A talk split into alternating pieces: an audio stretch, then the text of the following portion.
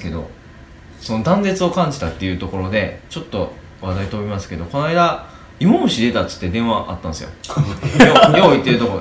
そう芋虫出るやろ思って、うん。出るやろ思って。で俺一人行くことになったんですよ。うん。で行ったらそのどんな虫出とんねんみたいな、うん。で電話で聞いてる限りだったら親方が電話出たんですけど、うん。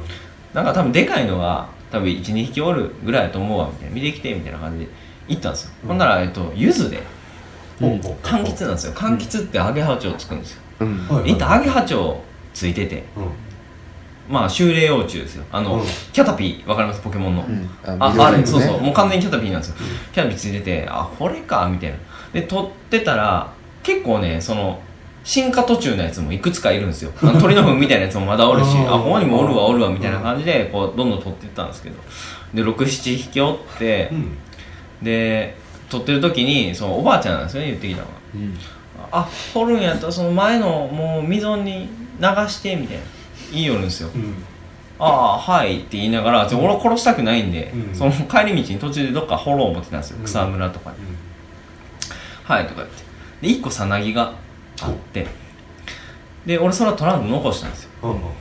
でその帰りにおばあちゃんにそのさなぎ1個だけ残しといたんですけどまああれも葉っぱも食えへんしあのあと蝶々になって飛んでいくだけやからその置いときましたよって言って「えなんでそんな置いときはんの?」って言われたんですよ。うん言わんかったよかったんじあまあそれもあるな。そうやけどそれもあるえでもまあちょっとゃん調整したかったおばあですよね見えへんけどいや後で言われたらややこしいやんけ。うん。あれは見えへんかったんか。そうそう。一応う。ん 一応それで金取ってるしね。で行っていや溝深思って深いな。そうそうだからそのまあ深いっていうか、うん、意外と表面的なことなのかもしれないですけどうね、ん。なんかいろいろあるんですよ。あやめたくないとか。蝶々はねいいしほんでなんかその芋虫を取りながらなんかこうちょっとつついたら角出すんですよみたいな、うん。これめっちゃ臭いんですよ。怒怒ってますみたいな。うん。ああ気持ちがあるんやねみたいなこと言うてたんですよ。うんちょっと分かったんかなと思ったけど全然分かってなくて。で溝吹か思って。っていうぐらいの感覚の差に立ち向かわないといけないみたいなところがすごいありますね。だから今のはその美の話じゃなくてその命とかの扱い方についてとかやと思うんですけどあんま変わらんなみたいな。その溝については。うんまあそれも美州の州の方で判あ断そうそうそう、ですけどね、うんまあ州に含まれもするなその芋虫がどうとか。本当に醜いと思ってるのかっていう疑問もちょっとありうん。そういう人に対して。見にくいかどうかも考えてないと思うんですよね考えてないですよね多分。多分ね。いやそれはねでも性癖をとやかく言うつもりはないんですよ。だって別に僕だって蚊来たら殺すしその蚊が殺す理由とかって考えたら分かるけど来た時に殺す時は理由考えてないじゃないですか。でその多分延長なんですよ。芋虫俺殺すみたいなその感じなんですよね、で僕らはちょっとこう踏み入って、あの考えてるだけであそこを別に非難はしないんですけど、うんうん。なんかできひんかなみたいなうん。ふうには思うんですよね。うん。最近親方と話しててなんか蚊とか殺すのどう思うんみたいな話で。いやまあその蜂とかね。うん。仕事してたらおるんですよ。うん。でその殺すんですけど、うん。別に殺すこと自体はやっぱり嫌は嫌なんですよね。その向こうは例えばカーやったらカーで命かけて血吸いに来てるわけじゃないですか。俺怠慢なんで。こっちも別に殺すわけですよ。うん。普通に。蜂も一緒で。でもそれ理由後付けで結局まあ殺すもんは殺すしみたいなうん。感じなんですよね。でも命奪うことに関してはい嫌は嫌なんですよ。ただうん。その普段からこう翔平が言ってるように暴力の解放って快楽なんですよね。その力を振るうこととか命奪うことって快楽にもつながっててでカーとか殺してよっしゃって思うじゃないですか。あの感覚も嘘じゃなくてなんか両方あ一匹潰すために星一つ描きたくなるような。撃墜マークそうなんですよ。あるでしょやっぱりやったーみたいな、でもなんかそれとこれとって分けて考えたいなっていうのがなんかありますね、そういうおばあちゃんの芋虫の話とか思うと、分けたいうんなあみたいなところもある。なんかそんな感じのいろいろがあって「ウォーを作りたいなみたいなところっすね。おおはつながるんかいやまあまあでもそれがね下地下地にないとは言えない。なそういういろいろがあってなまあでも外来種イコール悪で除去みたいな感じはありますよね確かに。あまあね。でもねやっぱ調べてるとそのまあまあ環境省とかねあのホームページ見たらやっぱ書かれてるしその外来種っていうのはやっぱ基本的にはやっぱ駆除しなきゃいけないみたいな。ただその駆除する上であのいろいろね心を寄せる方法があるのでなんかそれこそ最近教えてもらったその池の坊の生け花の先生がみんなと街歩きながら外来種積んでそれを最後生け花で教えるみたいなのすごいいいなと思ってて。その外来種だから殺す。まあまあそれはまああの仕方ないこととしてじゃあそれのその植物自体の、えー美種について目を向けるみたいなことって多分ないから、うん。まあ、そういうこととかあってうん。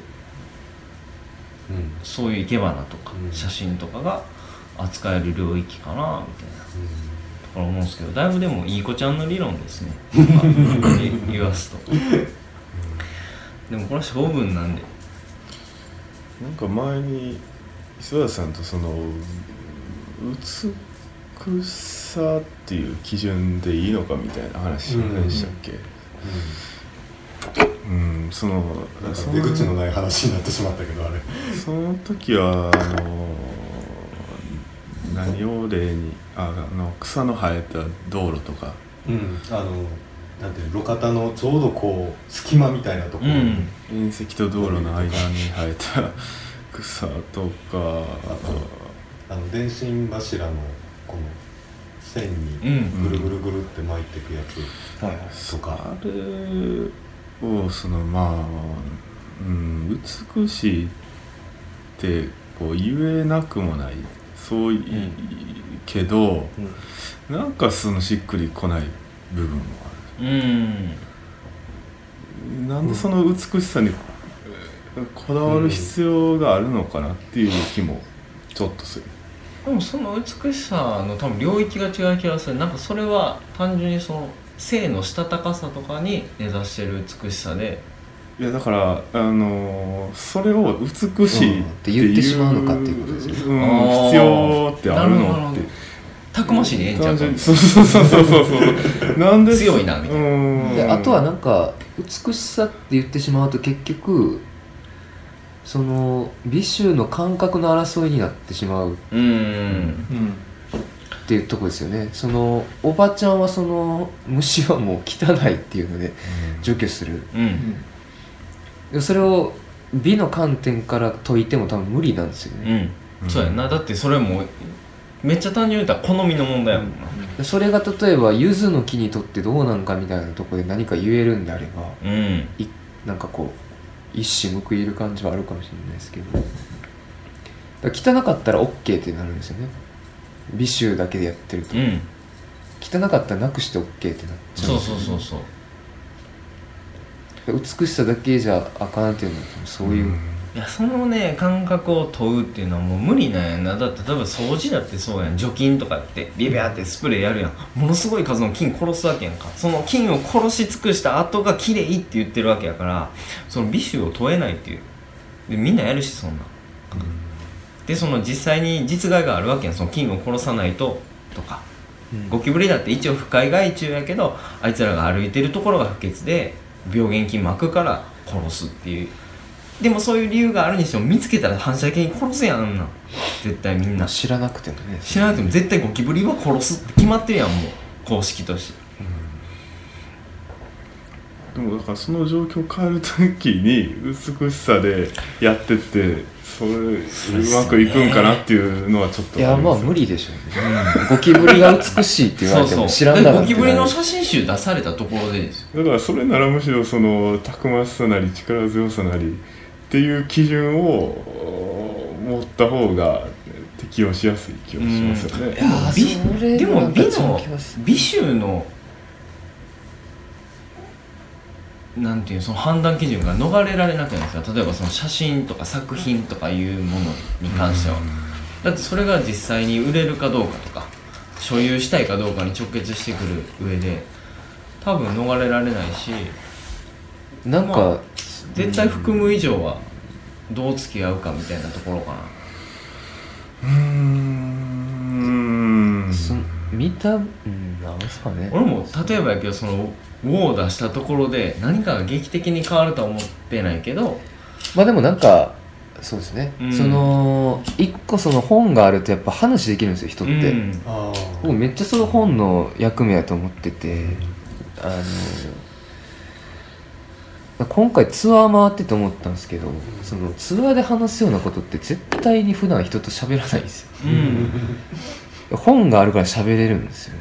そうねその本はなんか土式のとかももちろんそうですし、うん。普段なかなかしにくい話題やと思うんですよ。あそういう意味では俺はそのあんまり書くのが得意じゃないけど本出したいと思ったのかもしれないうん。だそれがあの写真集っていう形がハマりそうっていうだけの話で。ほんまに台本みたいなことでうん。これがあることによってそうですね。まあでもその美醜だけじゃあかんっていうのは確かに、うん。それは思うな。結局なんすかね。相対的な話になってしまいますよね、分からん人は分からんで終わっだって絶対線引きできへんもん。そもそもそのもう命っていうか生物として認識してない感じがあありそうますよね。そうなんそうえそれはもう造園業でもそうや。でうん。うん。なんかうん。そうそれは、うん、もう若干ムカつくところではあるけどもしょうがない。まあそれはなんかなんだろうな、まあ、自分の性さえもある種生命と捉えれてないっていうなんかうん。鈍り切ったらそうなんか感じもありそうですけど、うん。うん。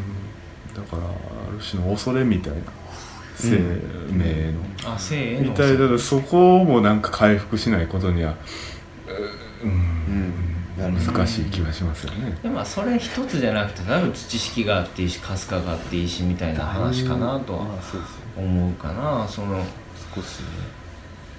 だって多分やけど石と石据えんのと木植えんの多分同じように思ってる造園屋いっぱいいると思ああもう 物体として。うそうそうオブジェクトどっちも。うん。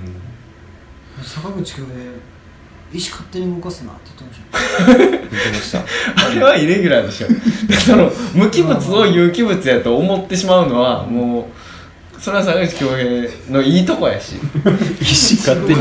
どういう文脈でなんか石はそこ石はそこにあんねんからそこに置いとけよ石勝手に動かしていいと思ってんのかみたいなことを言ってた。よ石を動かすのって怖いことやでみたいな。ああいやその感覚もないでもそれをまあ逆にねそのまあ木とかにもね適用してほしいかなと思う。まあ木を植えるっていうこともすごい暴力的なんですけどね。なんかそのお前はここで生きてここで死ねって宣言することなんでなんかすごいこうう、うん。ん、でもなんか何の権限があってとも思うけど。生きてるその自分も他者もそうだけど生きてるっていうそのただごとじゃなさみたいなのが、ん。その全然認識されてないっていうのは常々やっぱりはい。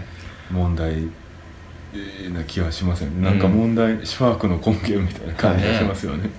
だ多分なんか春日も土式もそうですけどなんかそこに感動してくれてる人ってもともとちょっとそういうふうに思ってた人じゃないですか、うんでそれをこういうふうに表現してくれたみたいなことじゃないですか、全くない人に届かないですよね。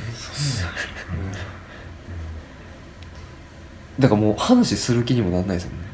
僕も、うん。あこの人多分ダメやなってなったらもう話する気にもなんないですよねいやもちろん本出すっていうのは話するってことでもないんですけど、まあな。手に取ってもらったところで多分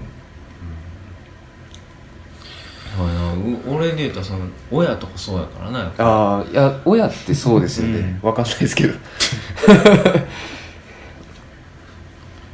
これだけやってて親に伝わってないですもんね。そうそうそう。だだからもうその絶対伝わらへん人おるなみたいなけどあでもそういうそのただ事じゃない感じを分からせるうん。のにそれこそあのビッグヒストリーなんかすごいでもその辺の役割ある気がします。そうね。ああそのそんだけのその歴史はある種その今生きてる人たちあ生物は背負ってるみたいなせうん。ああまあその結果としてあるみたいな。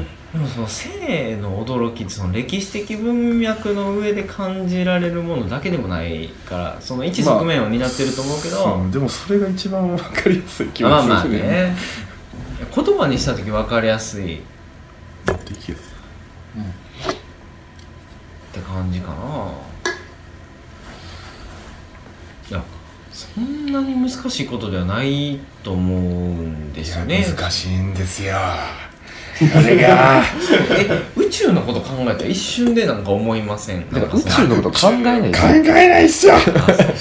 考えないですよだよね。そうだそうだそうだわ。いやでもねこんなん昔からもう個人もいろいろ言ってきてるわけですよ。そういうようなことを。自分で自分よりも影響力のある人たちが、うん大きな声で言ってきてで偉大な作品も生み出してきてそれでもこんだけ浸透してないっていう中でいやだからって自分はやらないのかみたいなところでしょ多分。あサンテグジュペリですね。あそうなの？そう。なの？そう。俺今サンテクジュペッタ。サンテクジュペッテだ当たるってた。当たってた？まあ当たるってたっすね。あそう。確かに。うん。そうか。あ多分そんなん言ってた。っけあのニーチェが何何冊やったっけ？200冊。200冊本出したけど、あほぼ売れへんかったみたいな。それを誰かが拾って誰かが拾って誰かが別のところに山投げ続けてみたいな。今に至りますみたいなう話ん。サンテグジュペリは目の前で山火事が起こってると。で自分が今バケツいっぱいの水を持ってると。それをかけたとしてもどうしようもないけどあでも俺はかけるぞみたいな。持ってるもんな。そうそうそう。でもなんかもう作るとかいう意味それしかない気がするけどな。バケツいっぱいの水よりは効果あると思う。あのすうんまあで今で言うとなんか哲学者って結構そのあ僕は本書くんでみたいなとこあるじゃないですか。はいはい。でも最近の哲学者は割と頑張ってますよね多分。うこう砕いて喋るみんたいな。そうそう。あのー若手がねう、うん、それこそ東博樹とかずっと言論を出し続けてるし国あの語一人郎はは特にそうですよね。いろんな文脈で。多分。東博樹のツイッターとかも悲惨症そうなんですか？最近俺もフォローしてるけど。いや。バトルとかうあれバトル頻繁についてる怒るじゃないですか。あの言葉と言葉やから。んうん。絶対分かり合われへんから。分かる気もそもそもないから。かもうなんかもう見てたら心あこんな話ししたことありますっけ？もう心めちゃめちゃやねんけど。あもう一生理解し合えない人々たあちとなんでこんなに会話を交わしてるんだろうこの人はって思ってしまう。あ東博樹が。東博樹しかりあの千葉雅也。千葉雅也はあんましない。けどあの人多分すぐブロックするタイプですよ、えでも東博樹も結構カジュアルブロックカジュアルブロッするけどするけどその前に一回喋るよな反論してるんですよ。う、ん。意味ないの分かってるじゃないですか見てて。うん。クなんかあるんですかねそのポリシーみたいな。残るからツイッターのあれって。残るからやってる。と思うけど。と思うけど、でもなんかなんかなんでやろうって思ってしまう、どうなんですかね。その、まあ、聴衆を意識してるんですかね。やそれはっぱり絶対にあると思う、まあ1対1やったらもう分かり合えないってことやらないですもん、うん。やらないね。なんかたまにあの言論登録しようかなってちょっと思いますもんね。なんか思うね会員、動画のなんかうん。予告みたいなの流れて面白そうやなって。思うねウィークリー落合もちょっと面白そうやなって思っちゃうもんねその投稿でね。ああ見てるニュースピックス。見てない。会員じゃない、はいでもちょっと広告面白そうやんなあれ、うん ちょっと見たらね。まあ言論はちょっと面言白論面白そうやな。そうですよね。言論まだ観光客の哲学すら読んでないんですけど。もう気を失いましたよね。読む時期を 黄金時代の読書会いつやるんですか？黄金時代ちょっと読んだけどあ全然読まれへんかった。えマジっすか？あります。なんで？なんで？あれやばいっしょ。もう読んでないですね。持ってる？持ってないですもん 全然進まん。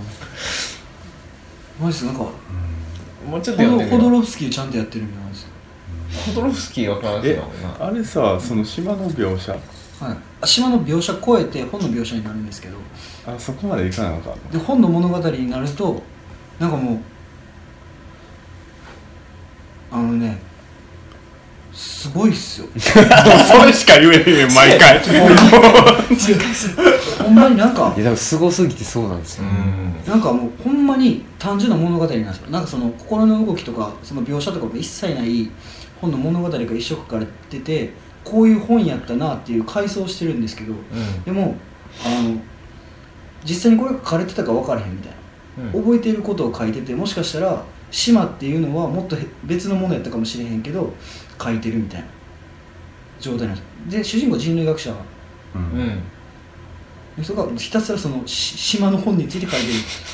その島の本の物語その島の本自体は一つの物語じゃないんですよね。うん。その本を開いたら袋閉じみたいなのもいっぱいあってどの本を読むかっていうのは読み手次第なんですよ。でその読み手が自由に書き換えれるんです。だからその本っていうのが実際何書いてるかっていうのは分かんないです。よただ何かの集積なんです。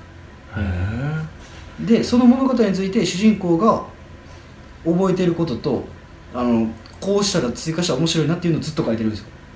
ボルヘスとかマジで読まれへんねんけどそんな俺でも読めるんですか？えラテン？なんか砂の本みたいな感じじゃない？もうなんかほんまになんかね超えてる。ボルヘス超えてる？なんかもうボルヘスを超えてるし。俺じゃあ読める気しなんかほんまに？大丈夫かな？なんかほんまやばい。じゃあその本のとこまで頑張って読むもうじゃあもうちょっと読んでみたいですと思います。その読めないっていうのはどういう読めないやったんですか？いやまあ単純におもろない。嘘やん。いやその島の描写何がおもろいの？島の描写って最初なんかこうここの島はこういうことがあってなんかこうこうこうでみたいな。あれは長いですね。長い。けど僕は苦痛じゃない。くなんでかっていうと短編で割り振られてるから。あまあまあまあ。章が短いから。なあれうんあれ別に読み飛ばしていいんですよ。う読み飛ばして本とかだけ読んでいいしうん。好きな短編集っていう構成ではあるからだからどっから読んでもいいしんうん。あのどこで終わってもいいんですよ。ミミハル・アイバスっていうあチェコ。チェコ。チェコのなんか気鋭の作家らしいんですけど。消えっていうかもうあのも海外ではだいぶ認知度高いみたい。日本であんま売れてないな。うんあのファンタジー SF ファンタジー小説っていう体を取ってあゴリゴリやばいことやってる人。で、えっと、デリダの研究者ですね。あうん。あアイバス自体が。アイバス自体がデリダの研究者。あデイラの研究者が SF ファンタジーで本書くっていうでものがす現代ごいけどな。現代思想やってる人はみんな小説書くでしょ。あそう？書きますけど。東博樹もやってるし。アタルが書くみたいなもん。千葉雅也も最初に書いたらしいなあそう。ちょっと気になりますよね、みんな小説書く来月ぐらい出るんてか東博樹は小説もちゃんと売れてるんで。すよ単行いやお本でもおもろいっすよ。あそう。おもろい、うん、アタルアタルっていつ売れんのかな？多分売れないでしょ。いや小説はね、売れないと思う。久しぶりに。多分10年ぐらいかけて一冊本書く人なんでそうやな。哲学書とか多分。民主主義変えようとしてましたから。マジで？じゃあまあ島の描写しか。島の一ペえっと一章目？うん。あんなん飛ばして飛ばして通したらいいんですよ。はいでも小小説本のところはマジで読んでたらなんかだんだんだんだんなんか初めなんやねんこれみたいな感じになってくるんですけどだんだんだんだんなんかもうなんか麻薬みたいになってくる。来てでなんか途中でやめてなんか次に僕が何を書こうとしてるか期待してるだろうみたいな。お前が書けみたいに言われる。んですよ困るわ。お前が書けみたいなでもなんかもうでも仕方ないから書いてあげるみたいな。でみんなそれぞれの狂気の物語を持ってるその狂気の物語を書いていけみたいな話なんですけどでもほんまにやばい。あれと言っても何か物語を書かせる本なんですよ。ここ4年ぐらい言ってないなん。かなんかトリガーなんかトリガーを押してくる。あのなんか物語の、うん。トリガーは引くもんやまあ、トリガー、うん。トリガーいいねんそこはその鳥が押し付けてくるってことですね多分。なんかあの引けと押し付けてくる。あの行動に走らせるって言ったらあんまいい言い方じゃないけど。あのなんかもうそっちの想像に持っていかせる、うん。なんかいい本とか見たらうん。いい映画とかなんかいいものに触れたらなんかやりたくなるじゃないですか、うんうん。いやでもなんか種類によると思いますね。あ打ちのめされて終わる場合もあるっていう。か感動しきって終わる場合も。うん。うん。クーリンチェとかそうやったかな。あクーリンチ見ました、あ俺見て。あ見ましたっけ？俺見た見た。なんすかちゃんとグミ持ってった。クーリンチェ少年殺殺人事件やっけ？っていう4時間ぐらいある映画なんですよ。そうそう。僕が一番好きな映画。あ台湾？台？湾ですか？ね舞台？エドワード・ヤンっていう監督の。中に休憩あるような映画で、4時間ぐらいああのー、別にもうタイトルが「クーリンチェ少年殺人事件」なんですよ。だからもう結末は少年が少女を殺すって決まってるんですよ、うん。タイトルからして、別にオチとかの面白さじゃないんですよ、るだからさあのネタバレ読んだとしてもあの見れる映画なんですよ。あの4時間ずっと美しい映像が流れてる、そういいですね。すでもすごいあのでまあ多分なんか多分ネットフリックスでよ見れるんですよ。嘘？あそうマジ？見よいいよ。僕もダウンロードもしたんですけど。マジ？あのでもあれはなんか映画館っていう拘束がないと 確かに。っていうのも思います。なんか映画館出た時にちょっと衝撃やったんですよ。なんか4時間その浴びて出た後のこの夜の何この世界みたいな。うーん。あの後がすごいって余韻がすごいっていうか僕1回しか見てないんでまああれですけど。あれはすごい。カメラワークとかすごい特殊なんですよ。まそうですよいうあの技巧に関してはあんま分かんないですけど例えば少年と少女が会話してんのにずっとその二人映さないでなんかドアのドアップ映してるんですよ。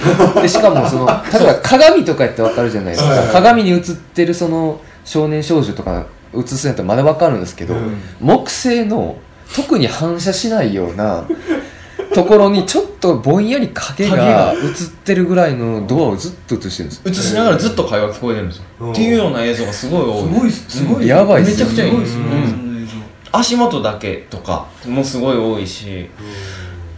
あと全体的な色のトーンがちょっとなんかピンクっぽいね。あーちょっとこうわーであのほんまにフィルムのうん。良さっていうかとにかくあこれはやばいなっていう、なんかただただ雑木林を映してるような時間とかあるんですけどああれでも途中に挟まるんですけど。よくその映画撮れましたね。いややばいっすよね。なんかそれがねずっとこう DVD 化を希望されてたけどされてなかったで最近そのデジタルリマスターされてうん。映画館で単館でね上映されて。だからもうそれネットフリックスとか今多分出てるでもネットフリで出ててんのは多分それの若干短縮なんですよ。そうなんや。んでその公開僕が見た時僕らが見た時はちょっと長いカットされてる部分とかも、でもなんかそれができる映画ってまずすごいなと思ってて、うん。で僕がその好きな小説で「漢字体の踊り」っていう小説があるんですけど、それを書いた黒田夏子さんが、えっと、芥川賞を受賞した AB サンゴっていうのがあってでそれはもともとめっちゃ長いんですよ。でそれをあの芥川賞規定の140枚に削って受賞してるんですよ。うん。でそれができる小説なんですよ、うんうんでめっちゃ僕の中でつながってるんです。よなるほどね。断片をこうつなげていってみたいな、うん。でひたすらずっと美しいみたいな。うん。こういうのをやりたいみたいな。うん。でなんかその2作を見て僕はなんか思いね何も起きないただ美しいってまあ起きてるんですけどねも起きてるけど殺人するんで。そう殺人するから。ねでそれまでの殺人に至るまでいろいろあるんですけど。あるけどでも結局結論としてはストーリーまあまあどうでもいいっていううん。ところはありますね。やばいずっと。でも退屈はしないですね。面白い、うん。なんかグミ持ってった方がいいですよってアドバイス受けてグミグミ持ってったましたねそれうんグミ美味しかった。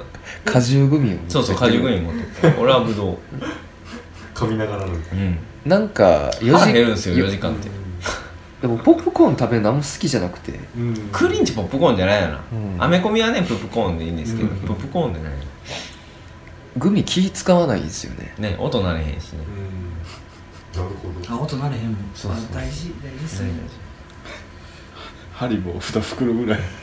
そうはもうほんまそれぐらいのあと晩ご飯食べてもうまないと思いますけど。うんハリボー2袋食ったらな。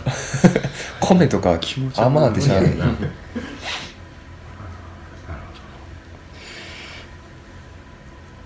あ今切れば2分割でいいあいいかな。いいんじゃないですか。いじゃないですか。なんかすごいよかったです久しぶりに身のある話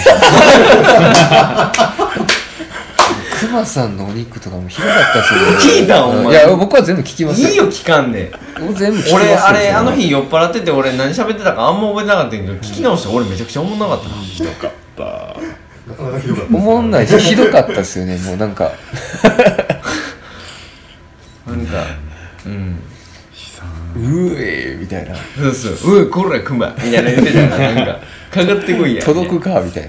めちゃくちゃやったなああやめてくれって思ったなんか聞きながら。意外。でもなんか誰も聞いてないとか言いながら最近意外と聞かれてるっていう感じもあるんでね、あでもねそれがいいよ。それぐらい。あの藤代君も。どうでした？生収録。そういう人がいるんで、生ラジオ収録はどうでした？収録感ないけどな。今日も生しやったやんな。多分はい。多分はい。ありがとう。ありがとう。リスナーからのこれ。嬉しいわ。そういう感じでねはい、さよなら。さよなら。ありがとうございます